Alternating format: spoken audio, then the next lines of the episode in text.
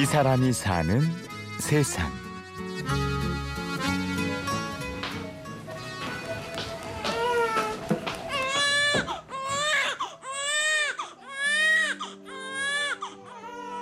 병원에서 이제 사내 아이 나왔습니다. 이렇게 몇 월, 며칠, 몇 시에 태어났습니다. 아빠가 씻겨주세요. 그때 눈물이 났던 것 같아요. 아빠라는 얘기를 처음 해주셨을 때. 2013년 1월 5일. 주원이가 태어나던 날. 아빠의 삶도 함께 시작되었습니다. 닫혀있던 마음의 문 열고 세상이란 울타리를 벗어나 낯선 걸음 한 발에 디뎠더니 더욱더 커져가는 올해 3살, 주원이의 가장 친한 친구는 아빠 이혁호 씨입니다.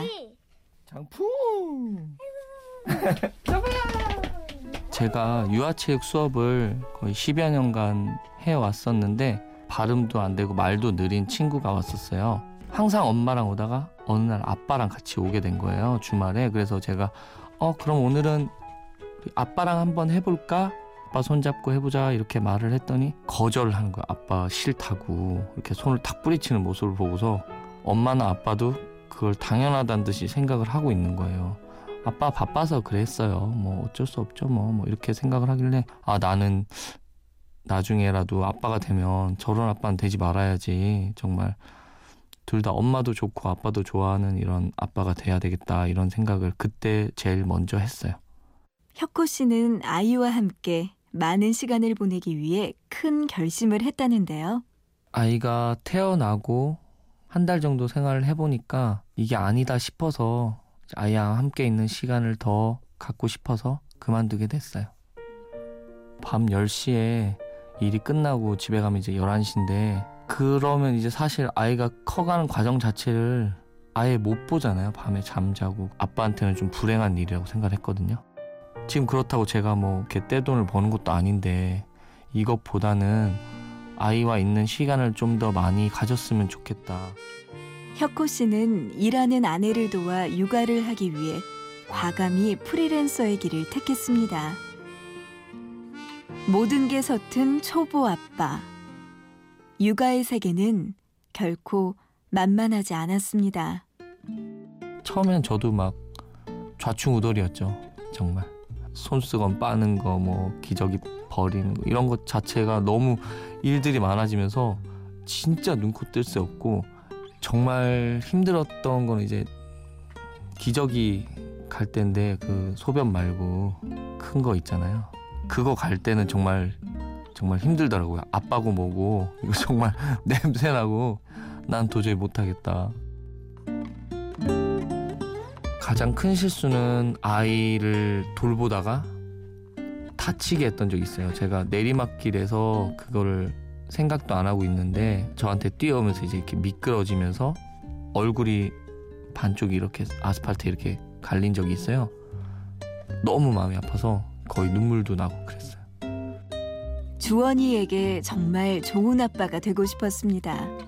그래서 혁호 씨는 더 열심히 공부를 했다는데요.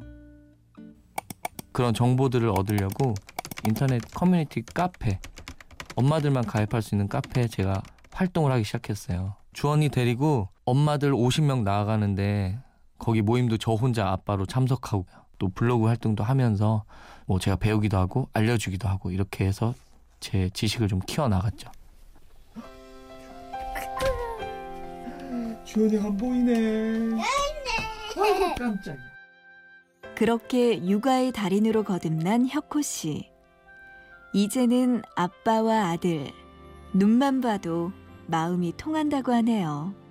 네, 이 나이 때는 하루하루가 다른데요. 이제 말을 배우기 시작해가지고 정말 생각지도 않았던 말들을 한다든지 안 하던 행동들, 활동적으로 자기가 이것도 할 수 있다는 거를 보여주려고 아빠 이것 봐요, 엄마 이것 봐요, 주원이 이거 했어요. 아빠. 이것 봐요. 아빠 이거. 엄마 이거. 이모. 이모 이거 봐. 하루가 다르게 크는 아이의 모습을 보며 혁호 씨도 날마다 새로운 꿈을 꿉니다. 다른 아빠들 보면서 하고 싶었던 게 진짜 한 가지 있거든요. 아들과 손잡고 걸어가는 아빠를 뒤에서 봤는데 아장아장 걸을 때였어요. 그러고 보면서 아, 나도 빨리 주원이랑 손잡고 걷고 싶다. 그 순간이 정말 딱 오고 나니까 너무 행복하더라고요. 정말. 뭐 제주도를 여행 가서 이렇게 이것저것 보여주면서 설명을 해줬던 적이 있거든요. 아빠랑 얼룩말을 봤어. 아빠랑 뭐 배를 탔어. 이런 것들을 기억을 하기 때문에 그런 추억들을 많이 남겨주고 싶어요. 앞으로도 계속. 주원이에게 세상에서 가장 좋은 친구로 또 든든한 울타리로 오래오래 기억되고 싶다는 혁호 씨의 꿈. 주원이도 언젠가 아빠가 되면 알게 되겠죠? 주원아, 아빠는 너를 이렇게 지금처럼, 네가 듣고 있는 지금처럼 밝고 건강하고 사람들에게 좋은 에너지를 줄 수 있는 그런 사람으로 키우고 싶었어. 주원아, 아빠가 사랑해. 사랑해. 고마워. 이 사람이 사는 세상.